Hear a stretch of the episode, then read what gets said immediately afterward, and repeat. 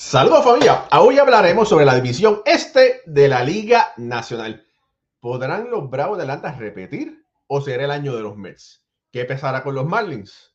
¿Filadelfia? Y bueno, ¿y los nacionales? Sobre eso y mucho más en breve.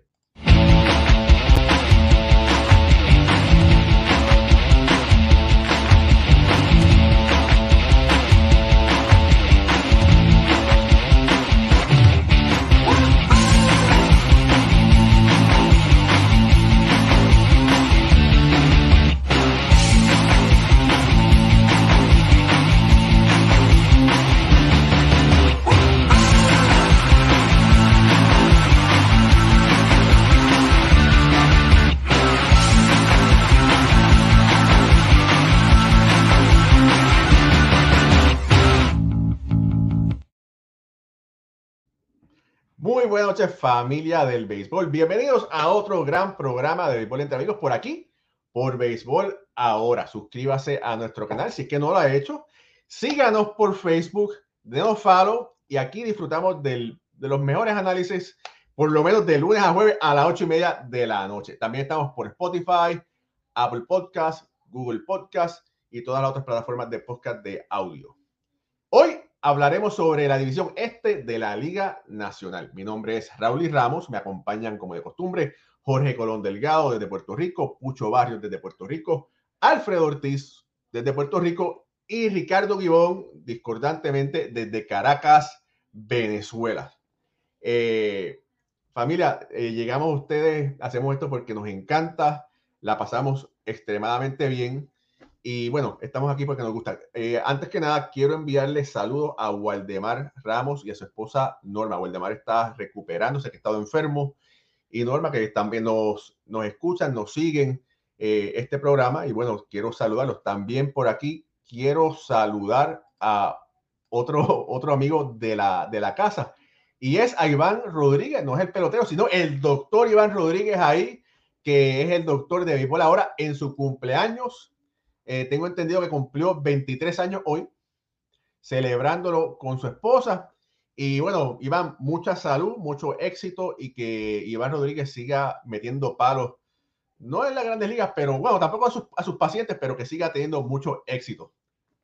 Ahora sí, eh, vamos a quitar aquí Alfredo, ahora. ¿Cómo es? que está celebrándolo con la esposa, pero el que sale en la foto soy yo, también, para que no. No, no, estaban, de modelo, de modelos ahí de, de béisbol ahora. La entrega oficial de la camisa. Así es, muy Mira, rápido, antes de comenzar, saludo a Rorito desde Mayagüez, José Curet, que está conectado. Ella Torres está conectado. Charito Padilla, que todavía se está secando las lágrimas porque Gary Sánchez se fue de los Yankees, está conectado. Mira, por aquí Waldemar está conectado. Santos Muñoz está conectado. Joel Villegas dice presente. Y Quique Sastre también dice, oremos por los enfermos. Amén. Ahora sí. Alfredo Ortiz tienes la encomienda de hablar y analizar sobre ese equipo de los Bravos de Atlanta, campeones mundiales del 2021, que están buscando repetir en el 2022, pero que perdieron una gran pieza eh, en esta postemporada. Adelante. Sí, oye. Buenas noches a todos. Bueno, los Bravos de Atlanta, 88 victorias, 73 derrotas la temporada pasada campeones mundiales, ¿verdad? Del béisbol de Grandes Ligas. Les regresan casi, regresan casi todas las piezas de, este equipo, eh, que eso se ve muy bien para ellos. Claro, perdieron la gran, tienen la gran baja de, la pérdida de su capitán Freddy Freeman, a quien sustituyeron con, con el slugger Matt Olson, y vamos a hablar de él un poquito. También tienen de regreso al hombre de los selfies, que es Marcelo Zuna, y va a estar aquí en la alineación del equipo de Atlanta. Eh, voy a comenzar hablando un poquito de, la ofensiva y de la alineación que está supuesto el equipo de Atlanta a presentar. Eh, Ronald Acuña, según Fangraph, es el primer bate en el right field. Sabemos que Ronald Acuña no va a estar listo hasta el mes de mayo. Estaba eh, preparado. Atlanta tiene dos jugadores, Alex Dickerson y Guillermo Heredia, que podrían estar siendo estos los sustitutos en el jardín en los jardines para en lo que está Acuña ready. Segundo bate, Osi Alvis. En la segunda base, este señor 30 cuadrangulares sobre 100 carreras remolcadas en la temporada pasada. Matt Olson, que es el hombre que llega del equipo de Oakland, va a ser la primera base. Quiero mencionar que sabemos que tiene una pérdida, ¿verdad? Eh, Freddy Freeman, pero Matt Olson viene a llenar esos zapatos. Este caballero tuvo un WARD entre el 2018 hasta el 2021 de 13.2, lo que es líder en todas las primeras bases de la Liga Americana. Así que Matt Olson viene a hacer su trabajo. Austin Riley en la tercera base. Eddie Rosario, puertorriqueño en el jardín izquierdo. Marcelo Zuna como bateador designado. Adam Duval en el centro de field. Eh, Travis Darno como receptor. También tienen a Manny Piña, que es otro veterano que va a venir a hacer el trabajo eh, como suplente. Y Dansby Swanson sería el campo corto, noveno bate. Oye, Alfredo, mencionaste muy bien que Freeman no está, viene Olson, que es cuatro años más joven eh, que, que, Freeman. ¿Tú crees que él pueda, Olson tiene la capacidad de un gran bateador, pero crees que pueda aportar lo, lo que Freeman, todo lo que Freeman hizo? Freeman fue el líder, el corazón de ese equipo ya no está. Sí, no, obviamente lo que, lo que Matt, Olson va a presentar en el terreno del juego va, va, va a complementar la falta de Freeman. Lo que no se ve, y tenemos que ver es ese liderato que tiene Freeman en el dogado en los momentos importantes con esas palabras claves sobre los muchachos jóvenes. Esa es la parte que todavía Matt Olson pues, no se ha probado y es la que yo entiendo que quizás Atlanta va, va a extrañar más de Freeman, más que en el terreno del juego, lo que Freeman aportaba al equipo en el dogado y, y como líder, eso es lo que, lo que está por ver si Olson puede llenar esa parte de Freeman. ¿Qué tan bueno es Ozzy Alvis? Bueno, eh, Raúl, Ozzy Alvis es este jugador muy completo. A la defensa, jugador cinco herramientas, como dije cuando estaba presentando la alineación. Año pasado sobre 30 jorrones, sobre 100 carreras remolcadas, así que ofensivamente, buen jugador, te corre bien las bases, juega buena defensa, jugador joven, Atlanta lo tiene bajo contrato. Albi es el corazón también de este equipo junto a Ronald Acuña, entiendo yo que son los dos pilares. Fíjate, había salido la noticia de que los Bravos supuestamente estaban interesados en Carlos, estuvieron interesados en Carlos Correa, cuando en realidad fue Scott Boras quien fue a donde los Bravos para a ver si buscaban contratar a Carlos Correa, pero los Bravos dijeron, pero si tenemos a Ocial, ¿para qué vamos a, a, buscar un, ¿verdad? a un Carlos Correa cuando tenemos a Alvis? Y ese es tiene, Y también tiene el campo corto Darby Swanson, ¿verdad? Que aunque no ha sido un jugador tan consistente, sabemos que tiene la herramienta para poner una gran temporada. El año pasado dio 27 cuadrangulares. Así que se espera que este muchacho siga mejorando. El equipo de Atlanta se ve muy bien en el terreno de juego. Entiendo yo que buena, buena oportunidad para, para hacer un buen papel. Te voy a hablar un poquito de la rotación. Antes que, antes que continúe, discúlpame. Eddie Rosario, otra vez en esta alineación, ¿podrá demostrar lo que hizo en la Serie Mundial? Sí, yo, yo, entiendo que es un buen lugar para Eddie estar en una alineación que es bien lo que se llama larga. Y cuando hablo de una alineación larga es que no está concentrada en dos y tres jugadores que son ofensivos, sino que aquí todo el mundo batea y, y, lo ayuda a él que el, el, jugador que está antes y el que está después de él aporta ofensivamente, o sea que el lanzador tiene que fajarse con ellos. Eddie se va a sentir cómodo, ya vimos lo que pudo hacer la segunda mitad de la temporada y en los playoffs el año pasado, así que espero verlo otra vez produciendo en el medio de esta alineación. Yo lo tengo aquí según Fangraph como quinto bate, pero lo podríamos ver quizás iniciando como fue en los playoffs, que surgió de primer bate en algunas ocasiones o lo podemos ver quizá un poquito más abajo en la alineación, pero va a estar produciendo ahí Eddie Rosario en el jardín izquierdo. Olson, Olson es más joven, cinco años más joven, pero viene está cambiando de liga, de la americana a la nacional. No está teniendo un buen campo de entrenamiento. Tiene que estar ajustándose al picheo de acá de la Liga Nacional. En cuanto al comentario de, de Carlos Correa, no salieron por Carlos Correa, pero definitivamente Carlos Correa es mejor que Dansby Swanson. Esa combinación de Correa con Ozzy Alvis hubiese dado mucho que hablar. Dejaron pasar el carro, pero hubiese mejorado muchísimo en el campo corto, porque yo vi a Swanson en la Serie Mundial, a mí no, sí es bueno, pero no es un Carlos Correa.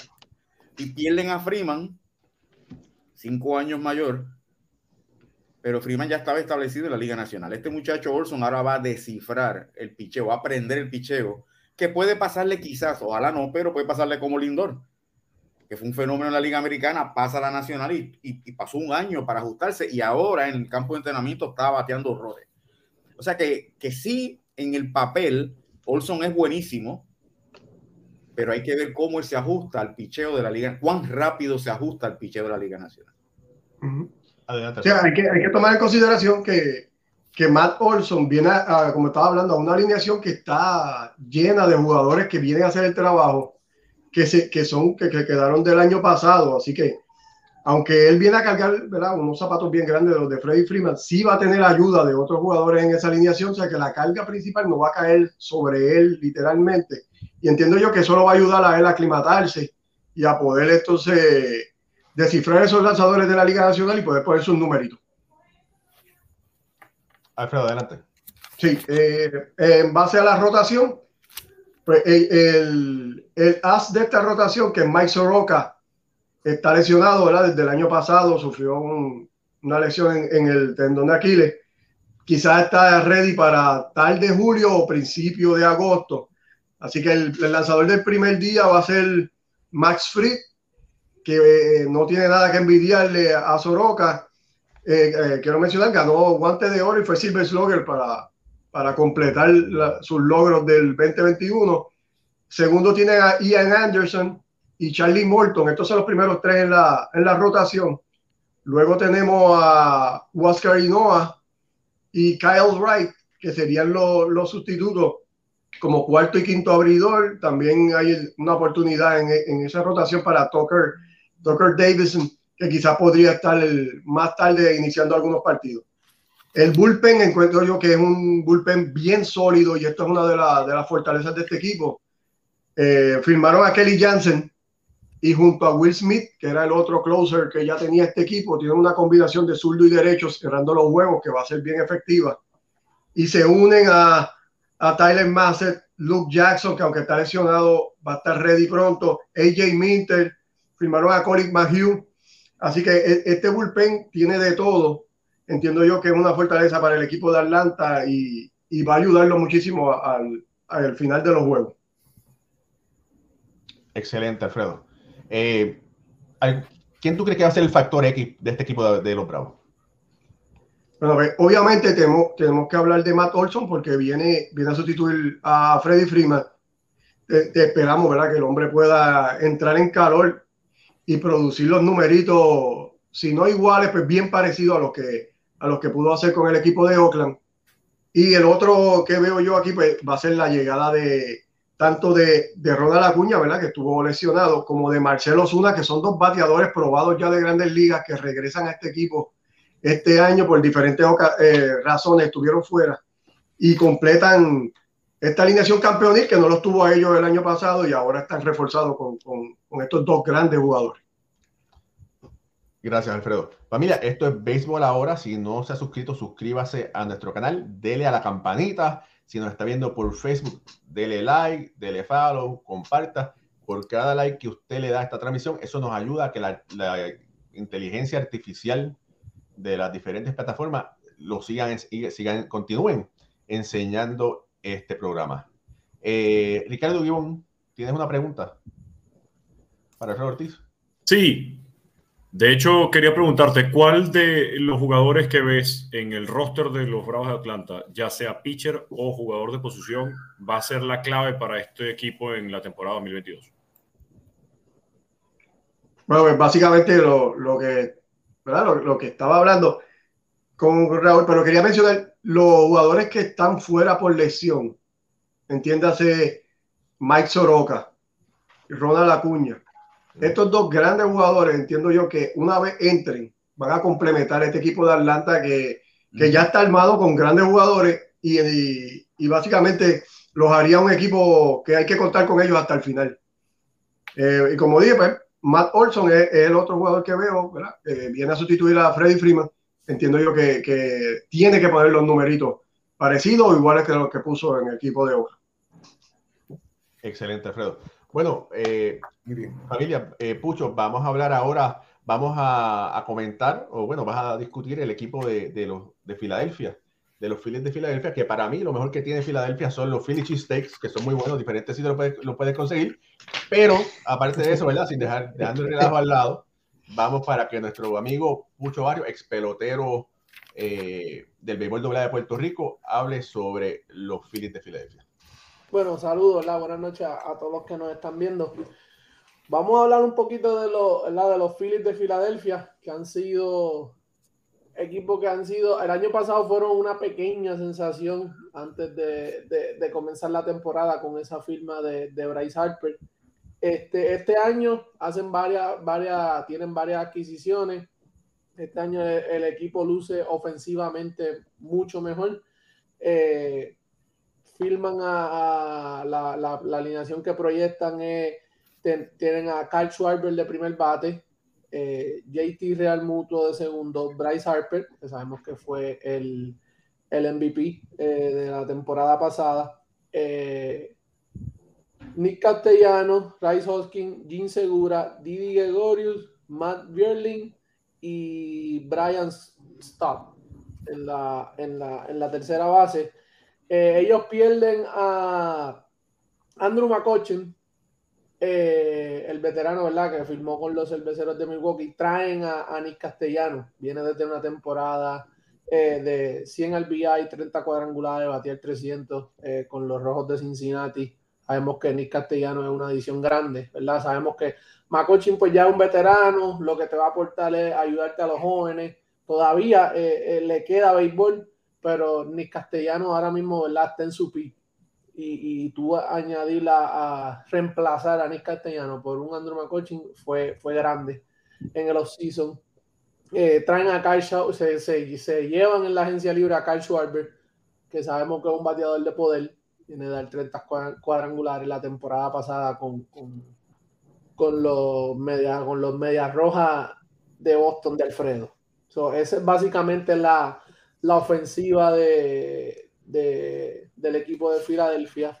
En su rotación tienen a Aaron Nola, que sabemos que es, buen lanzador, no es, no es consistente, ¿verdad? Pero es, bueno. Tienen a Kyle Gibson, que lo trajeron en cambio el año pasado, a mitad de temporada, de los, eh, de los vigilantes de Texas.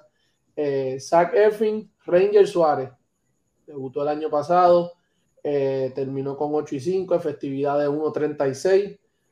Es un lanzador que básicamente lo que utiliza son dos lanzamientos, single y el cambio.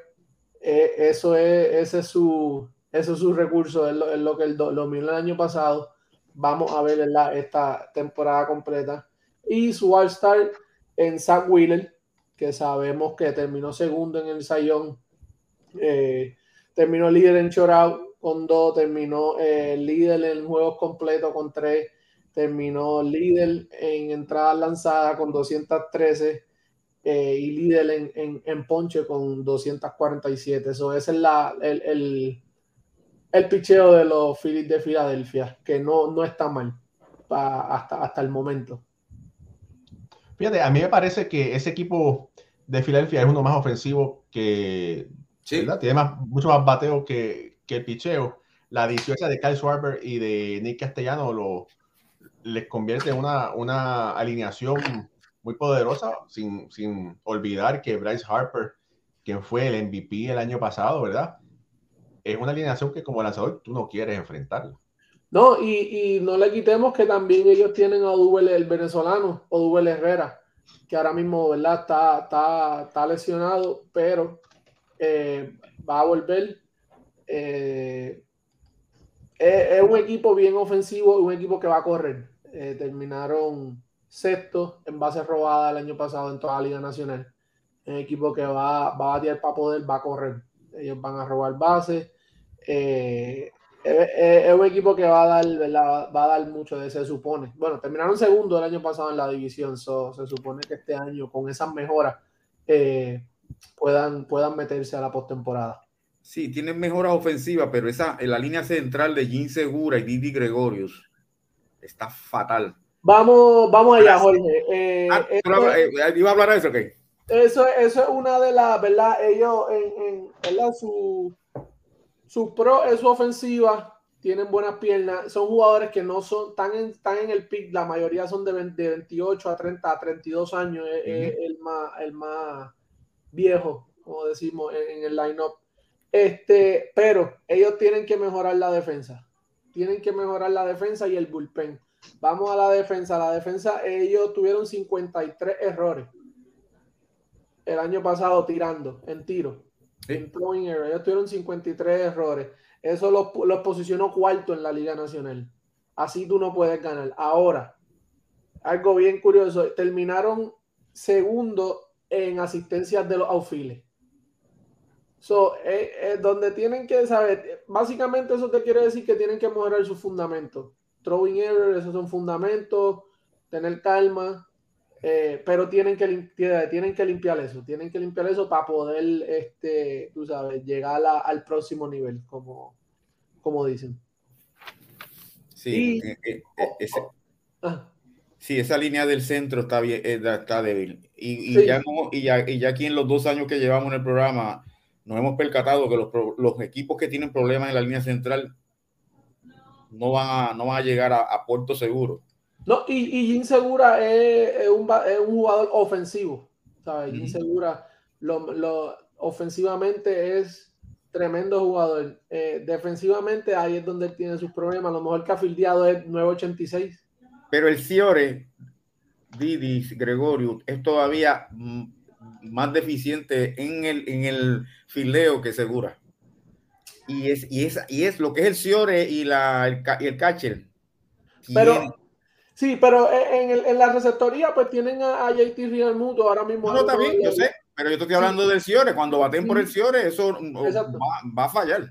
Va a fallar. tienen que, tienen que, si mira, fíjate el récord de él, año, tras año, ha ido bajando su defensiva. Y otra cosa que para lo que he visto que tienen que mejorar es el bullpen. Traen a, a, a familia, a Yuri Familia, ¿verdad? Que, que, jugó muchos años, estuvo con los el año pasado. Este año lo, lo, lo, filman. Tuvieron un récord en, en juego, en oportunidad, en juegos salvados de 36 y 70 para cerrar el juego. Para un, jugaron, ah, en esa área tuvieron un 51% tienes que mejorar eso. Tú tienes que cerrar el juego. Tienes que cerrar el juego. Eh, así tú no, no, no ganas a nadie. Terminaron rankeados en la posición número 25 en ese, en ese departamento. Eso tienen que, ahí es donde, ¿verdad? Tienen que ir como eh, ajustando en la temporada y seguir mejorando ese bullpen y la defensa. aquí el, eh, oficialmente el picheo va a ser la deficiencia de, este equipo. No le veo mucha profundidad en los iniciadores. Luego de Wheeler y de Nola, que ha sido bien consistente. Eh, no veo mucha profundidad, eso me preocupa, ¿verdad? Porque una lesión en cualquiera de estos dos caballetes sería bien preocupante para este equipo. Y el bullpen está, está con muchas incógnitas. Eh, lo único que me gusta, la contratación de Corey Canipo, va a ser el closer de este equipo, eso le va a dar un plus, definitivamente. Pero luego de esto, tú tienes familia, Brad Hahn, eh, eh, Alvarado, que es el zurdo, que es bien inconsistente. tiene muchos lanzadores inconsistentes que eh, han pasado por algunas temporadas buenas, pero que en lo último han estado ¿verdad? decayendo en la productividad. Y veo este bullpen como uno, el talón de Aquiles de este equipo donde luego de Caníbal, que va a estar tirando la novena entrada, no veo mucha, mucha oportunidad de, de ver eh, lucir bien este, este, este, bullpen y podría ser este, que pierdan muchos juegos, igual que les pasó el año pasado, por, por perder ventaja. Estos lanzadores no están al nivel que se supone y entonces eh, luego que los iniciadores hagan algún trabajo aceptable, el bullpen echarla a perder los. Y, el año pasado también perdieron muchas series con equipos como Arizona, equipos como los, rookie, los Rockies. Tú no puedes perder esa serie. ¿Sabes? Y, tienen que, ¿verdad? Muchas de las cosas fue el factor eh, salud en esa división, que sabe, los, Atlanta tuvo mucha gente lesionada, los Mets, todo el mundo estaba lastimado. Y pues vimos que Atlanta lo que ganó fueron 88 juegos. ellos tienen que Y ellos Ah. 82, o sea, que Ellos se quedaron a 82. seis. So, ellos tienen que mejorar el bullpen, el bullpen de trabajo, eh, y ganar, ganar eso, esa serie con esos equipitos.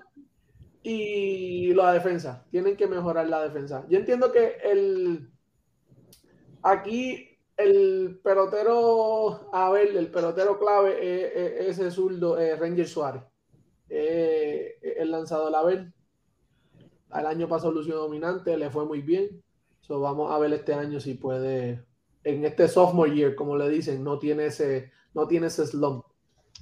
Mira, por aquí Luis Parra dice, saludos desde República Dominicana. Siento mucha admiración por todo. Me encanta el programa. Quiero que esté todos los días, que papá Dios los cuide mucho y a todos y a cada una de sus familias siempre. Gracias. Luis, gracias por esas lindas palabras.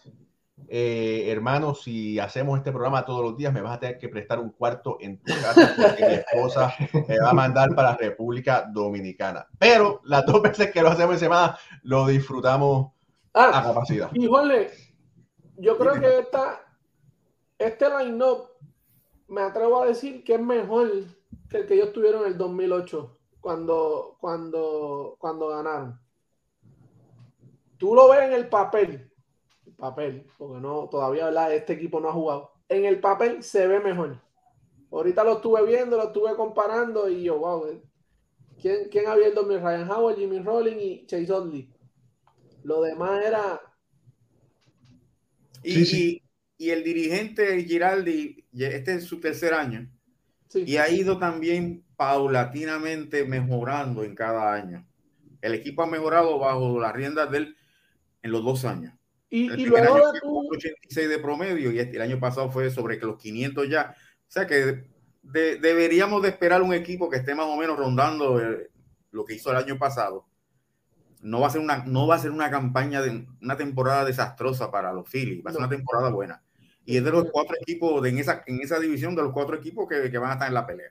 sí. Y, y- y de- luego de tu dirigir en una organización como los Yankees de Nueva York, tú vas a Filadelfia y créeme que la presión que tú te quitas de encima, desde los medios, la, la- los gerenciales, No, pero, Pucho, perdóname. No, en Filadelfia hay mucha presión. Acuérdate que en Filadelfia abucharon hasta Santa Claus una vez. No hay. Eso es verdad. No, hay- no, no, no no hay- es tanto, no es tanta diferencia. aquí estamos comprobados ya, no hay tanta presión como La pre- no, no, habrá, no hay presión de los periodistas, de la prensa, de los medios, pero la fanaticada Ah, es es mala. Bien exigente. cuando tú tienes una fanaticada que abuchea a Santa Claus. Es, es verdad, no, no es chiste, es Imagínate verdad. Santa Claus, lo admira menos en Filadelfia. Eh, Así que, que con eso, pero mucho gracias por ese gran Tremendo. análisis. De verdad que sí. Bueno, Ricardo Gibón, háblanos sobre esa gran franquicia del sur de la Florida, los Miami Marlins, sin Derek Jeter. Bueno, a mí me encantan los Marlins. De hecho, desde que llegó Derek Jeter a la organización, me ha parecido que es un equipo que tiene muchísimo futuro y que tiene un gran proyecto por delante. Es más, con la salida de Derek Jeter pudimos verla, y eso fue a las horas. Eh, una entrevista que le hicieron a Chris Rose, le hizo a Miguel Rojas, y Miguel decía que lo más positivo que él vio dentro de todo era que cuando llegó Derek Jeter se reunió con todos los peloteros de la organización y les dijo, lo único que les quiero pedir de antemano es paciencia, porque aquí quiero convertir quiero convertir a una organización, no a un equipo, sino a una organización ganadora, un equipo que empiece desde abajo hacia arriba con bases, con fundamentos, con desarrollo de peloteros y ser un equipo que llegue a una serie mundial a ganar, no que llegue una temporada al juego de las estrellas a perder.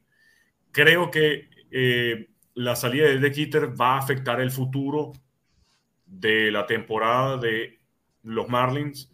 Creo que le faltaron jugadores que estaba buscando Derek Jeter contratar y la organización decidió, después de la salida de Derek Jeter, contratar más bien esa Jorge Soler, que ojo, no me parece una mala pieza, pero no era lo que estaba buscando Derek Jeter porque él estaba buscando a Nick Castellanos, un jugador que puede defender excelentemente en los jardines y que puede batear.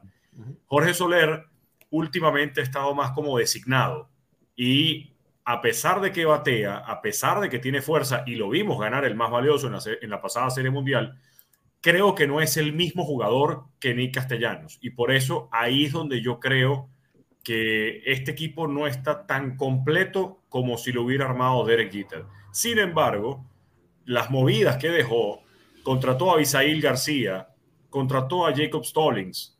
Al mismo tiempo, Joey Wendell se unió a la organización y estas son partes de los jugadores que van a estar jugando con el equipo de los Marlins de Miami. Un line-up que proyectado pudiera ser perfectamente Josh Chisholm Jr., Jorge Soler, Garrett Cooper, Abisail García, Jesús Sánchez, Jesús Aguilar, Brian Anderson, Jacob Stallings y Miguel Rojas.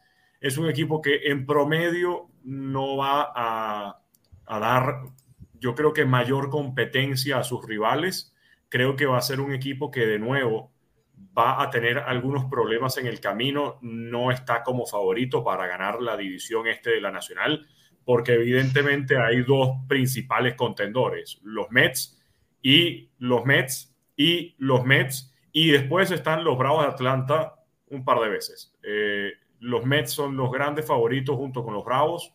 Creo que lo que han hecho estas dos organizaciones ha sido muy buen trabajo sin embargo, bueno, continuando hablando con de, o hablando de los Marlins, eh, tienen una rotación prácticamente latina, eh, de hecho, prácticamente venezolana.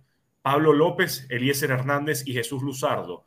Al mismo tiempo, Trevor Rogers y Sandy Alcántara. La gran duda es Sixto Sánchez, una vez más, no va a estar para el día inaugural va a empezar dentro de la lista de lesionados, no se sabe cuándo estará de regreso. Y esto deja todavía mucho que desear de un lanzador que tenía muchas promesas y se hablaba tanto de Sixto Sánchez y todavía no ha podido demostrar lo que se espera de él en grandes ligas. Sin embargo, el año pasado hicieron dos movimientos eh, y creo que el más importante de todos fue la salida de Jimmy García, quien estaba pautado para ser eh, su cerrador en esta organización. Y aquí entonces entran dos personas, entra Dylan Floro y Anthony Bender. Entre ellos eh, pudiera estar la, el rol del cerrador para los Marlins de Miami. Igual tienen a Anthony Bass y a Richard Blyer que pueden ayudar mucho en el bullpen. Entonces va a tener un equipo, mucha profundidad, mucha juventud.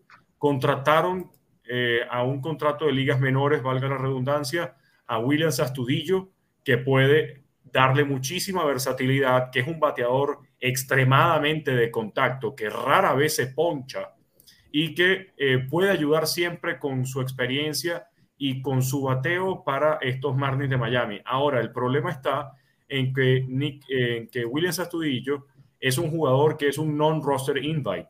Y para poder meterlo dentro del roster vas a tener que sacar a alguien dentro del roster de 40. Y ahí entonces los Marlins van a tener que jugar a ver qué jugadores están dispuestos a darle un outright assignment para perderlo y así traer a Williams Astudillo. Eh, va a ser muy interesante todos estos movimientos. Eh, me gusta ver a los Marlins. Creo que, de nuevo, si este es un equipo al que la gerencia y ahora Kim Eng, como gerente general y parte CEO tomando algunas decisiones, eh, le ponen el mismo empeño que le quería poner eh, Derek Jeter, vamos a ver en largo plazo un equipo realmente competitivo y, sabroso de, disfrutar, de competirle a los Mets y a los Bravos de Atlanta en esta división. Jorge. Eh, Ricardo, dame unas palabras de Jazz Chisholm Jr. ¿Qué te parece como pelotero? Segunda base es un pelotero muy joven que cuando empezó con los Marlins hace un par de años, en la temporada corta, eh, se le veía como ese muchacho que es agresivo, como un Bryce Harper cuando empezó, que con un batazo entre dos creía que podía llegar hasta tercera, que un rolling casi que el, el, que toma el inicialista, entonces ya él quería quitarle la pelota al inicialista y pisar de una vez la almohadilla para out y poco a poco Miguel Rojas lo ha traído como, como bajo su ala y le ha ido enseñando cómo ser mejor, eh, cómo poder dar más con menos. Y, y él, bueno, pasó tiempo lesionado, eh, dentro de esta agresividad en su forma de juego, me parece que le da un carácter distinto a una... Yo creo que un equipo como los Marlins necesitaba un jugador como Josh Season, porque le impacta una energía diferente. Mientras Miguel Rojas es el líder de la organización y que es el que comanda a todo el mundo, eh, Jesús Aguilar es el que le pone un poco más como de humor y siempre está echando broma y conversa con todo el mundo. Los demás peloteros son como más tranquilos y creo que el Jazz Chisholm es el que prende la chispa. Es ese primer bate que viene a, querer comerse el mundo. Entonces creo que ha ido madurando y le ha hecho un buen trabajo estar al lado de Miguel Rojas en el campo corto. No, y esa, esa, veteranía de Miguel Rojas lo, enseña. No es que baje su nivel de juego, es administrarse. Exactamente. son 162 juegos. Tú tienes que, ¿sabes? Ya tú, tú tienes que, como dicen los americanos, pick your battles. Tú sabes, tú tienes que, ¿cuándo va a usarla? ¿Qué es lo que le pasó a Bryce Harper? Como tú dijiste al principio. Él todo era agresivo, agresivo, agresivo, todo duro, todo duro. Y ha ido administrándose, maduran y, es bueno que le pase eso a, a, Jazz a, temprano en su carrera, que no tenga una lesión mayor o algo por una jugada tratando de hacer extra. La, la próxima vez, Jorge, le preguntas a Pucho y salimos de eso. Mira, hay, que decir una cosa, este es el equipo de Miguel Rojas. Miguel Rojas es el, es el, líder, es un líder, o es el líder en este equipo. Y lo ha demostrado en y fuera del terreno. Los peloteros lo respetan, él está poniendo la pauta, como, como explicaste. Y mira, no, no hay un Derek Jeter en este momento, pero me parece que Miguel aprendió algunas cosas de, de Jeter y de, y de otros veteranos. Eh, yo tengo fe que Kim NG siga, continúe haciendo un buen trabajo. Hay que recordar que es la primera mujer en ser gerente general de un deporte profesional en los Estados Unidos. Yo entiendo que ha hecho un buen trabajo con el poco dinero que ha, ha tenido entre las manos. Y me sorprendió que al final eh, los Marlins contrataran a Soler. Yo sabía que había un interés de Soler por jugar en Miami, pero me sorprendió que ellos siguieran gastando. Yo pensaba que iba a contratar un jugador más económico y no, y no a Soler, que es el, la primera, el primer jugador cubano estrella que juega desde que Fernández falleció. esperemos que eso le ayude para traer fanática del parque. Ahora, una pregunta que le hago a los cuatro. 67 triunfos el año pasado. ¿Mejorarán tanto para entrar entre los primeros tres? Yo no, no creo, al, pero al mismo tiempo les, voy a, les iba a decir este dato. Eh, los Martins tienen proyectados ese line-up que les leí. Eh, seis de los nueve peloteros más de 20 cuadrangulares. El único que proyecta más de 30 es Jorge Soler. O sea, si estamos hablando de que tu primero a tu sexto bate van a dar más de 20 cuadrangulares en la campaña y para cerrar vas a tener a un Brian Anderson que proyecta 17, a Jacob Stallings 9 y a un Miguel Rojas 9, que yo incluso creo que esos números, ese 9 de Miguel Rojas se puede quedar corto. Eh, estamos hablando de un equipo que puede batear mucho para poder. Y eso que en el Marlins Park cuesta muchísimo que salga la pelota. Es más, el mismo Jesús Aguilar, cuando estuve el año pasado allá lo oí decir en una de las prácticas de bateo que le hubiera gustado que la pared del jardín izquierdo se la recortaran un poquito más. Y eso que ya la han recortado, porque en, por alguna razón no vuela la pelota en el Marlins Park. Yo creo que esto es un equipo que batea. Y yo creo que esto es un equipo que si está sano y proyecta estos números y al final le trae los resultados, sí pudiera estar perfectamente entre los tres primeros lugares de esta división. Mira, Waldemar Ramos dice, no hay un Derek Jeter, pero está béisbol ahora. yo creo que ese es el mejor, yo creo que ese es el mejor comentario de toda la noche. gracias, Waldemar, gracias. Este, eh, los Marlins, la rotación, su picheo es joven y, y, son, proyectan, ¿verdad?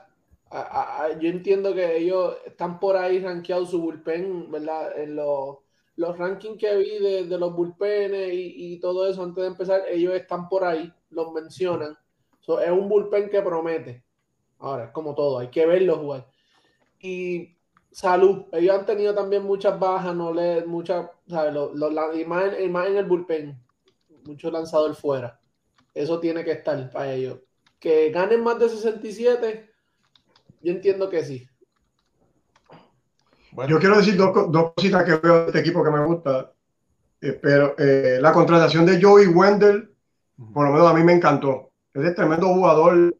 Donde quiera que uno lo ponga, el hombre hace el trabajo. Era Mr. Utility en, Tampa, ¿verdad? Y aquí viene a hacer un trabajo parecido. Me gusta muchísimo para este equipo Wendell.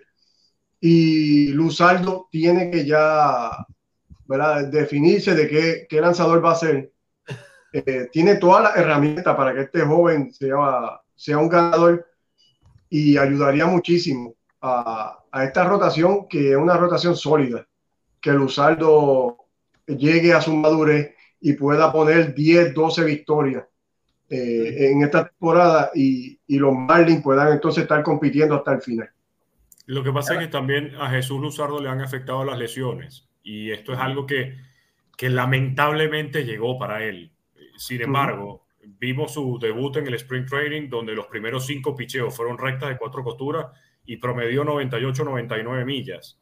Si efectivamente este es el Jesús Luzardo que llegó sano y para quedarse, va a ser extremadamente dominante con una recta de esa velocidad y combinándola muy bien con la curva y con el cambio de velocidad que tiene.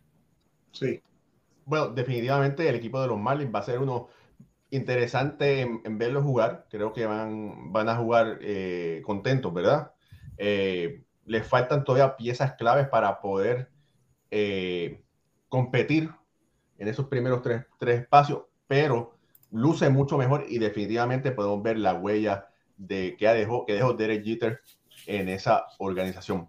Bueno, ahora, gracias Ricardo, vamos a hablar sobre un equipo que levanta muchas pasiones. Vamos a hablar sobre los Mets de Nueva York.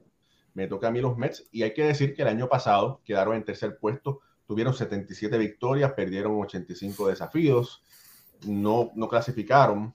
Este año se les proyecta que va a alcanzar sobre 90 victorias y las casas de apuestas los ven lejos como que posiblemente puedan ganar la Serie Mundial, pero en el béisbol todo el mundo sabe que cualquier cosa puede suceder. Hay que decir que los Mets tuvieron unas muy buenas contrataciones, consiguieron los, servicios de Stanley Marty, de Mark Hanna, consiguieron eh, los servicios de Eduardo Escobar y posiblemente la gran sorpresa de Max Scherzer. Vamos a hablar que esa alineación de los Mets de Nueva York eh, se proyecta, se proyecta que un Brandon Nimo puede jugar centrofield o right field, Stanley Marte centrofield también o right field, Francisco Lindor, Vita Alonso. Robinson Cano lo proyectan como el designado, pero todavía no está muy claro eso, ya que se ha mencionado que Dominic Smith o JD Davis pueden también tomar esa posición. Hoy Robinson Cano tuvo unos, eh, un jueguito en primera base. Se, los Mets le habían dicho anteriormente que tratara de practicar la tercera cuando estuvo en República Dominicana, así que pudiéramos ver un Robinson Cano jugando algunos juegos en segunda, quizás en primera también. Eh, Marcana, que viene de Oakland, eh, puede jugar los tres jardines, se vislumbra que va a jugar el field. Eduardo, Eduardo Escobar eh, va a ser, debe ser la tercera base, pero también puede jugar segunda. Jeff McNeil posiblemente va a ser la segunda base. Y en la receptoría vamos a tener a James McCann. El banco, el banco va a estar compuesto por el boricua Tomás Nido, receptor, Luis Guillorme, venezolano, que podemos recordar lo que tuvo un turno de, me parece fueron como 21 lanzamientos eh, sin poncharse después de estar 0 y 2 para trabajar una base por bola el año pasado. Eh, Smith, que puede jugar primera base y los jardines, y JD Davis, que puede jugar, no es muy bueno defensivamente, puede jugar tercera base y left field, pero sí es un gran bateador.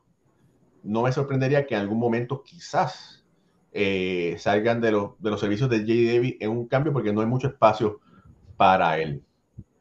Eh, debemos recordar que, bueno, no recordar, eh, la línea, los lanzadores. Eh, Jacob DeGrom va a ser el, el, número uno, seguido muy de cerca por Mark Scherzer. Chris Basic, que vino de Oakland, es eh, un, gran, un gran lanzador, era codiciado por una gran cantidad de equipos de grandes ligas. Va a ser tercera alineación. Tayan Walker, que tuvo buenos momentos y, y momentos no tan excelentes, será el cuarto. Y Carlos Carrasco, que viene siendo una incógnita, el año pasado pasó gran parte de la temporada lesionado. se esperaba mucho de él. Hay que ver si Cookie puede estar de regreso, eh, ganar posiblemente de 10 a 15 juegos, a ver si está bien de salud, posiblemente puede hacerlo. No ha lucido muy bien en los, campos primaverales y toda la expectativa es a ver qué va a poder hacer Carlos Carrasco. En, el bullpen, el, el closer es eh, Edwin Díaz, los ceros serán Trevor May y Adam Otavino. Otavino, el ex Yankee, después tiró con el equipo de Boston, tiene un, un slider eh, devastador. Eh, y se atrevió a decir que le hubiese gustado haberle lanzado a Beirut porque le hubiese gustado poncharlo. también tienen a Miguel Castro, Seth Lugo, Jason Sreff y Drew Smith. Y también tiene a Trevor Williams. Es posible que el boricua Alex Claudio haga el equipo desde el bullpen. Es un lanzador zurdo, no tira muy duro, pero posiblemente cuando estos, todos estos eh, están esperando rectas de 97 y 98 millas, eh, Claudio puede eh, engañarlos con lanzamientos de entre 88 a 92. Y va a ser interesante, ¿verdad? Eh, cuando se enfrente a posiblemente un Bryce Harper o un Schwarzer, eh, ¿verdad? Zurdo, contra zurdo. Hay que ver, bueno, no podemos olvidar, Boxer Walter es el dirigente de este equipo y me parece que era el dirigente que ese equipo necesitaba. Anteriormente, los managers que habían tenido eran managers sin experiencia. Finalmente, tienen un manager con mucha experiencia que está dispuesto a escuchar la analítica para hacer mejores decisiones, pero eh, los Mets tienen que recordar, y estoy seguro que Schubert lo dijo, que él no va a estar aceptando dirección desde arriba, que él es el que va a manejar el barco.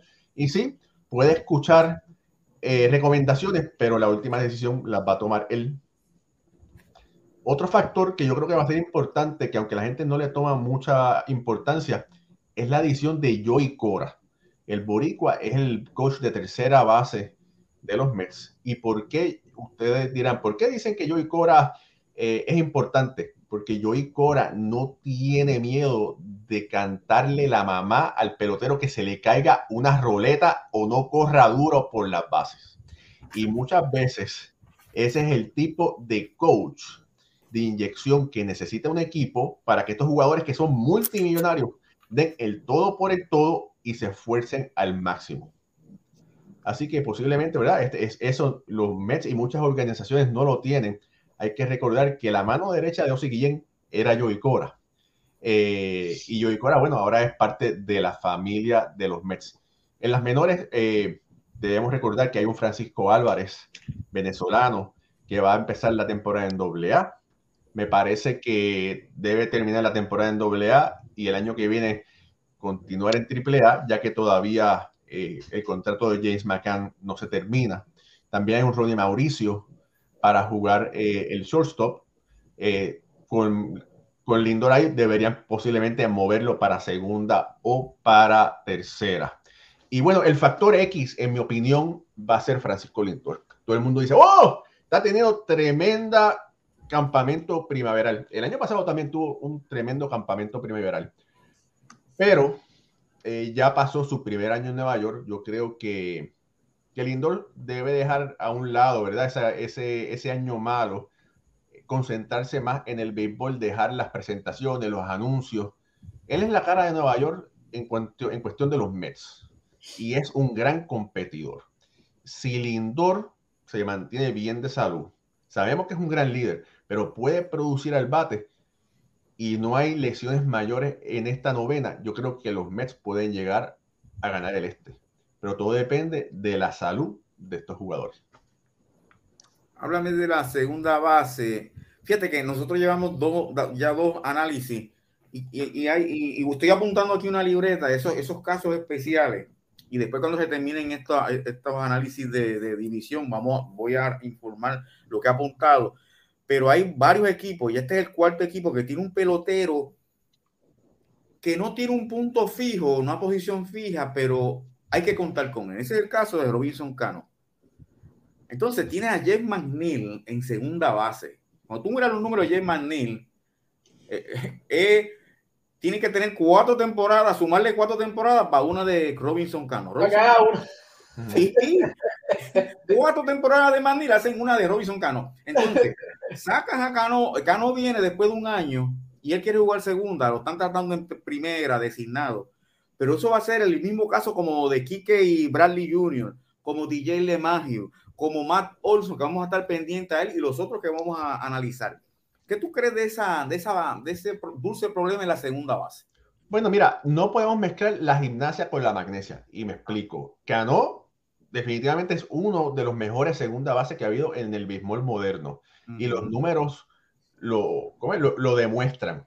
Hay que olvidar el problema que tuvo con los esteroides, lamentablemente. Pero ya Lindor, y este Lindor no es el mismo Lindor de antaño. Cano, Cano. Cano, perdón, perdón discúlpame, gracias. Ya Cano, este Cano no es el mismo eh, Cano de antaño, ¿verdad? Está mayor, no tiene quizás el mismo range moviéndose para los lados. De frente las va a coger todas porque tiene un gran guante. Por eso lo están probando en primera base, que lució bastante bien. Y también hay 25 millones de razones por las cuales tienen que mantenerlo ahí. Si Cano estuviese ganando menos, posiblemente hubiese sido cambiado o quizás darle el release. El bate de Cano ha lucido bastante aceptable. En Dominicana lució, lució bien. Si Cano puede continuar bateando bien, de alguna forma Showalter lo va a continuar poniendo en la alineación. Pero, ¿te parece? A ver, ¿te parece que Cano sea por nombre una, un motivo para sentar a Pita Alonso. Es decir, a mí me parece que Cano, habiendo sido suspendido dos veces por uso de sustancias, eh, no puede llegar a los Mets y decir, hey, llegué yo y, soy Cano y vengo a jugar la segunda base. No, pero fíjate. Y sentar a, a Pita Alonso tampoco. Debería Cano ser el bateador designado todos los días.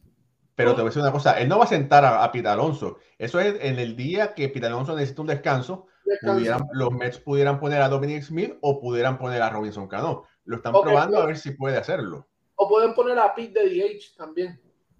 Si tú estás buscando defensa, la primera base es una buena posición para Robinson Cano. No tiene que, no tiene que moverse tanto range factor, ¿sabes? A los lados, a menos que no sea algo.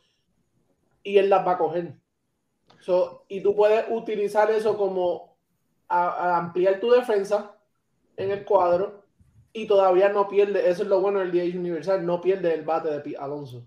O sea que a lo que estoy entendiendo es, eh, prueban a Cano en la inicial para que, si tengo mi cuadro definido, eh, Francisco Lindor, Jeff McNeil y Pete Alonso, bueno, cuando alguno de ellos requiera descanso, entonces, bueno, Cano puede jugar en segunda o puede jugar en la primera base, pero no va a ser un jugador de todos los días, sino va a ser el jugador designado que cuando requiera yo a alguien, o sea, yo, Boxer Walker, que yo requiera a, a un reemplazo para McNeil para Alonso, ok, tengo a, Robinson Cano que me puede hacer el trabajo. Así lo, así lo están entendiendo ustedes también. Sí, y eso fue... Y eso fue lo que, eso fue lo que Box Walter había dicho, ¿verdad? Eh, hay que esperar, hay que recordar que por lo general el, el, el, el jugador que logra batear, de alguna forma siempre le consiguen un hueco en la, en la alineación, ¿verdad? Y obviamente, tú sabes quiénes son tus regulares. Ya no, aunque es muy bueno, tiene mucho nombre, no tiene las mismas habilidades por la edad, porque tiene casi 39 años, 39, 39 40 años, ¿verdad? Y aunque y hay que también ser claro con una cosa, Jeff McNeil es un muy buen bateador, no es Robinson Cano y no es el mejor jugando segunda base. Puede jugarla, también puede jugarle field, pero posiblemente por edad y por el, y por el range, McNeil es una opción. También, eh, mira, aquí que Sastre está hablando y es verdad, Eduardo Escobar puede también jugar segunda base, pero por este momento lo van a estar jugando tercera y base. Y, primera. Pero, mira, este. Ok, yo, yo entiendo que la mejoría ha tenido Alonso defensivamente, ¿verdad? No, no es una estrella en la primera base, pero sí ya no es una deficiencia marcada que tú digas, este hombre no va a coger una bola aquí. Lo, hemos visto en las últimas temporadas, ha mejorado y ha trabajado fuerte. Ha trabajado fuerte para mejorar su defensa. Así que básicamente yo veo a él como la primera base oficial de este equipo. Y lo otro que quería decir, me preocupa un poco la parte de atrás de, lo, de la rotación, este cuarto y quinto abridor. Eh, veo unas interrogantes bastante grandes aquí y, y, hay que ver cómo se comporta esa parte de, porque no le veo tanta profundidad al equipo de los Mets en esa parte. Sí tienen alta calidad en los primeros tres abridores, pero no tienen la profundidad y, y tienen unas interrogantes bien grandes en el cuarto y quinto abridor, que sería algo como de preocuparme un poco. Pero Alfred, ¿qué, ¿qué, equipo no tiene problemas en el cuarto y quinto abridor? Dime uno, ¿verdad? Ah, dime uno. Pero mira, ellos tienen, ¿verdad? Tienen como seguro de vida, tienen a un David Peterson que puede ayudar y también tienen a un McGill que también en cuestión también puede ayudar. Oye, que no se me olvide, eh, hay un Joel Luis Fargas que había debutado el año pasado, eh, fue dejado en libertad por un corte por el roster, no había espacio para él. Y los Mets lo vuelven a firmar, va a estar en las menores, pero es un jugador muy rápido, eh, muy eléctrico, y yo me imagino que en algún momento debe estar llegando a Queens en este año. Sí, trae versatilidad a la, a la alineación y trae esa lo que estábamos hablando ahorita de, de Jack, de Chison, trae esa chispa. Lo vimos el año pasado, un momentito que subió. ¿Sabes? Sí. Como rápidos highlight aquí, allá, eh, por ESPN, todo. O sea, él trae esa chispa, él trae ese, ese momentum que le, que le puede, ¿verdad? Que, que, a veces necesitan e, e, esos line así como, como los de los Mets. Mira, por aquí Jimmy González dice: Saludos desde Ponce. ¿Para qué trajeron los Mets acá? No, no hace falta. Bueno, fue, una, fue un cambio que, que no les funcionó. Ahí la pieza clave fue traer a Edwin Díaz, ¿verdad? Edwin Díaz. Eh, y fue un cambio que quizás ha dado más dolores de cabeza de lo que pensaba. Y los Mets aceptaron ese cambio y el, el gran contrato de Robinson Cano. tener a Robinson Cano no es un problema. No. O sea, tener a Robinson Cano no es un problema. Y lo que está haciendo Bob en ponerlo en primera, en la inicial, a, a cogerla, tú tienes un dos veces el, guante de oro. So, sabemos la inconsistencia de Alonso. En una serie, tú lo pones de DH y te vas con tu mejor defensa. Eh, eh, eh, eso yo no lo veo mal, eso es al revés. Es un el, el único problema que tú tienes es que son 39 años pagando los 25 millones de dólares. Ese es el problema. Y son dos guantes de oro en la segunda base, no en la inicial. Pero no creo que hay un problema. No es la diferencia en grande. En primera base, mm. tú jugaste. Él, él fue el Ciore, él, fue, él era Ciore. Los Yankees lo suben como segunda. Tú jugar, tú jugar primera base, luego de todo el corrido del cuadro interior. Sí. Él, créeme que eso es, eso es filete, vaya. Bueno, se, se, dice y cuando tienes 39 años es distinta la cosa. No Pero es más fácil para él jugar primera base que segunda. Sin claro. duda alguna. Solo que al momento de levantar piconazos, de tener que tener flexibilidad en las piernas, en la parte baja de la espalda, precisamente para con el mascotín levantar la pelota, no es lo mismo con 39 que con 33 o con 30 pero, pero, pero que no se mantiene, se ve bien, no es que, no es que esté, sí, no, no, es que se esté cayendo la no es que esté cojeando y nada de eso, ¿verdad? No, que, si alguien puede hacerlo, y, si alguien puede hacerlo, posiblemente es él. Recuerden que en el cuadro, la última parada es la primera base. Uh -huh. Los ciores pasan a primera, las terceras pasan a primera. Ahí, y de la, de la primera base, lo que le queda nada más es una parada, designado. Esa es, la posición, sí. esa es la posición de menos exigencia en el, en el béisbol, en el, en el campo defensivo. Por eso es que, por eso es que en, el, en el espectro defensivo es la última posición. Y cuando tú le aplicas el WAR, es una de las posiciones, aparte del designado, que la, que la, la penalizan porque la, la, esfuerzo físico es el menos. Bueno, tú tienes el caso de Miguel Cabrera, de tercera, primera, ¿Por qué? Porque no hay más nada después. Esa es la, esa es la posición que de menos exigencia en el cuadro. Y yo creo que Cano, con lo flexible, con lo, con lo ágil, ágil que es como segunda base, no debe tener problemas. Es más, la jugada más difícil para Cano sería acostumbrarse a filiar, tirar la segunda por un doble play y volver a la primera base para coger el tiro. Ese es, la base, ese es lo más difícil y yo creo que con la agilidad que él tiene no va a tener problema. Como me dijeron a mí una vez, empezar tensiones vas por segunda, ahora vas para primera, después de ahí lo que te queda es el banco. So, tiene que... Solo que, solo que Cano ya está más del lado del designado que la primera base, no el banco. Pero sí, eh, sí, es bueno que lo digas, porque tú sabes que, que contrario a muchos, a varios Ciore, por ejemplo, el caso de Jeter, Jeter, tú tenías que morir con él en, en el Ciore porque no tenía poder. No podías moverlo a tercera, no podías moverlo a primera ni a designado. En el caso de Cano, con el poder que él tiene, él no te va a hacer un hueco en la alineación siendo primera base o designado, porque tiene un, poder tremendo para ser, para ser intermedista. Esa es la ventaja que tienen los Mets con, con, con, Cano. Y es lo que tiene que demostrar, claro, es lo que está es pasando un purgatorio, no lo van a recibir con los brazos abiertos por lo que hizo. Pero cuando empieza a producir y los Mets lo que están buscando es ganar esa serie, por lo menos ya la temporada, tú puedes estar seguro que si él está bateando, Cano va a estar en esa alineación donde sea. Y le quedan dos años, además, la temporada 2022 y 2023. Yo voy a estar velando a Cano este año. Lo tengo aquí apuntado. bueno, eh, familia, todavía va la hora, pero todavía esto no se acaba. Nos queda el equipo de Washington. Y todavía sí, no, no hay mucho, no hay tanto que pero vamos a hablar de, de, ese equipo de Washington que tiene a uno de los mejores jugadores de béisbol en la, en la persona de Juan Soto, posiblemente el primer pelotero que gane 400, quizás 500 millones de dólares. Ricardo Vivón, bueno, Nacional de Washington. Me parece una exageración, 400 millones de dólares y más todavía 500. Este, eh, pero sí, este es un line-up donde, es más, en la capital de los Estados Unidos se habla español. Así de sencillo. César Hernández, Juan Soto, Nelson Cruz, Josh Bell, Keiber Ruiz, Lane Thomas, Alcides Escobar, Michael Franco y Víctor Robles.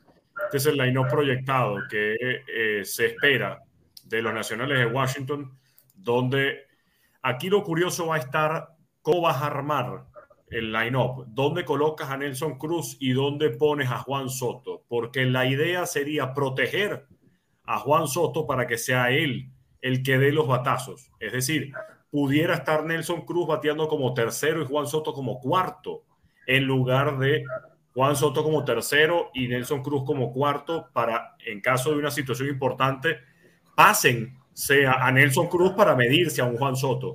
Ahí creo que va a estar la clave para este line-up de los Nacionales de Washington, un equipo que eh, realmente aflora y asoma muchísima juventud solamente por encima de los 30 años está César Hernández, que tiene 31, está pronto a cumplir 32.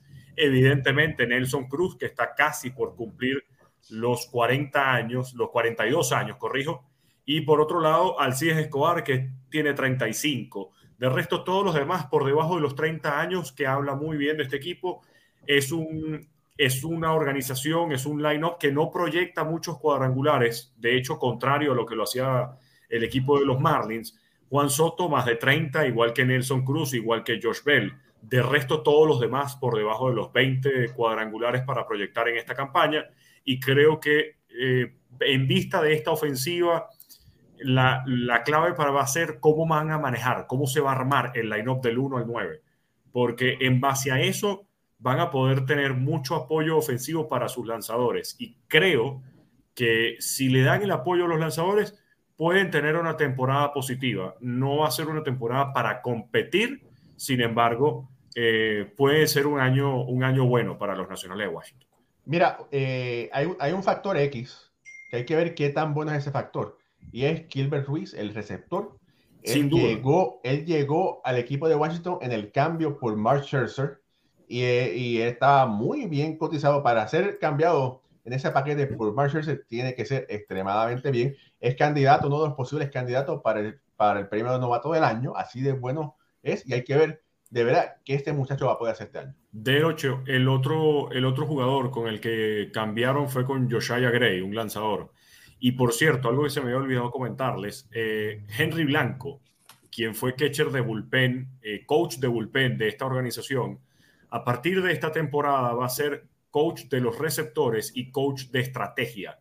No va a estar más en el bullpen con la organización, sino que va a estar directamente en el dogout, de la mano del coach de banca y de, la mano de David Martínez, el coach de los, de los nacionales, el manager de los nacionales, cosa que va a dar más contacto directo con los peloteros. Y creo que un catcher del calibre de Henry Blanco, teniendo encima a Keiber Ruiz todos los días, en, no solamente la parte de entrenamientos, sino también diciéndole cómo llamar los juegos, aquí puede haber algo muy grande de aprendizaje, una lección enorme para Keiber Ruiz, que por un momento eh, y por mucho tiempo, perdón, fue el prospecto número uno de la organización de los Dodgers hasta que fue cambiado a los Nacionales de Washington y con todo eso hoy en día sigue siendo un top ten dentro de esta organización de Washington como prospecto. Gracias, Ricardo. Alfredo, el, el picheo del equipo de Washington. el picheo iniciador tiene a Steven Strasberg, a Corbin, tiene a Josiah Gray, como mencionamos, eh, tiene a Aníbal Sánchez, que fue una contratación de, última hora y va a estar ahí lanzando con este equipo y tiene como quinto abridor a Field. El bullpen eh, tiene a Harris como el closer, eh, Finnegan, Rainey y, y, tiene de vuelta a Doolittle y a Sichek como los dos veteranos que van a estar como zurdo y derecho en la parte de atrás de este bullpen. los iniciadores, bueno, eh, tienen como que, que regresar a, a, sus raíces, como quien dice, eh, tanto Strasburg como Corbin. Se espera mucho de estos dos lanzadores para, para liderar este, esta rotación. Day, que vino del cambio que hablamos de los Dodgers, tiene que, que lograr ser el gran prospecto que se supone que, que este hombre es. Y Sánchez, pues sabemos que es un tipo que va a venir a, a tirar una entrada, a mantener el equipo en juego. Ha sido ganador de, de ERA anteriormente, así que Sánchez va a venir a aportar también positivamente. El bullpen, pues lo veo, lo veo un poco finito. Hay que, hay que ver cómo estos muchachos puedan, pueden mantenerse saludables y necesita entonces gran aportación de, de los veteranos, tanto Doolittle como Sichek, para sacar unos out importantes en esa última entrada y llevarle la bola a Harris, que es el cruce. A mí, me parece que si uno va a ir a un juego para ver al equipo de Washington, la razón es, sin, sin, lugar a dudas, es para ver a Juan Soto y a Nelson Cruz. No hay más nada que buscar. Y Alfredo todavía eh, está lesionado. Lo tienen todavía, proyecta todavía para estar en el, en el AEL. No, no creo que no tienen fecha todavía de cuándo regrese. Que eso es una baja grande para ellos. Eh, eh, Perdieron mucha gente, perdieron demasiado pelotero de un año para otro, demasiado. Sí, así es. Eh, Alfredo, Ricardo, Pucho y Jorge, otro gran programa. Gracias por ese gran análisis. El béisbol comienza la semana que viene, 7 de abril. Los Medias Rojas de Boston de Alfredo van a estar visitando los Yankees de Nueva York de Ricardo. Ojalá. Entonces, bueno, eh, ahí las cosas se van a poner buenas. De verdad que esperemos que esta sea una gran temporada. El lunes tenemos show. Eh, vamos a ver, no hay mucho tiempo, lamentablemente, para, para poder discutir todas las, todas las divisiones. Nos quedarían cuatro, cuatro más, ¿verdad? Eh, y bueno, vamos a ver qué vamos a discutir el próximo lunes. Bueno, antes de que te lo lleve, Raúl, a toda la gente que nos está viendo, voy a estar fuera una semanita. Raúl me dio vacaciones. Este, sin paga. Sin paga, pero no, no, no es que me voy, miro para atrás, pero no, está votado. No, está votado. ¿Qué, vamos a hacer con este muchacho? De nuevo vacaciones. ¿Hasta cuándo? Pon orden, Raúl, pon orden. Lo voy a tomar en cuenta. Mira, dice Alexander Hernández, desde Tampa, Florida. Bendiciones. Gracias, Alexander, por, por estar aquí. A ti, Alexander, y a toda la demás familia de, de béisbol ahora que están con nosotros. Ustedes son parte de nuestra comunidad, son parte de nuestra familia y, ¿verdad? Gracias a ustedes, porque gracias a ustedes es que nosotros nos da energía para poder seguir haciendo este proyecto. Jorge. Ah, Llegamos al fin, lamentablemente. Gracias a todos los amigos que nos han acompañado, de parte de nuestro editor y productor Raúl Ramos, Alfredo Ortiz, Ricardo Gibón, Pucho Barrio, este servidor Jorge Colón Delgado. Gracias, gracias, gracias por estar con nosotros. será hasta el próximo lunes cuando tendremos otra edición más de béisbol entre amigos. Hasta entonces, que Dios los bendiga.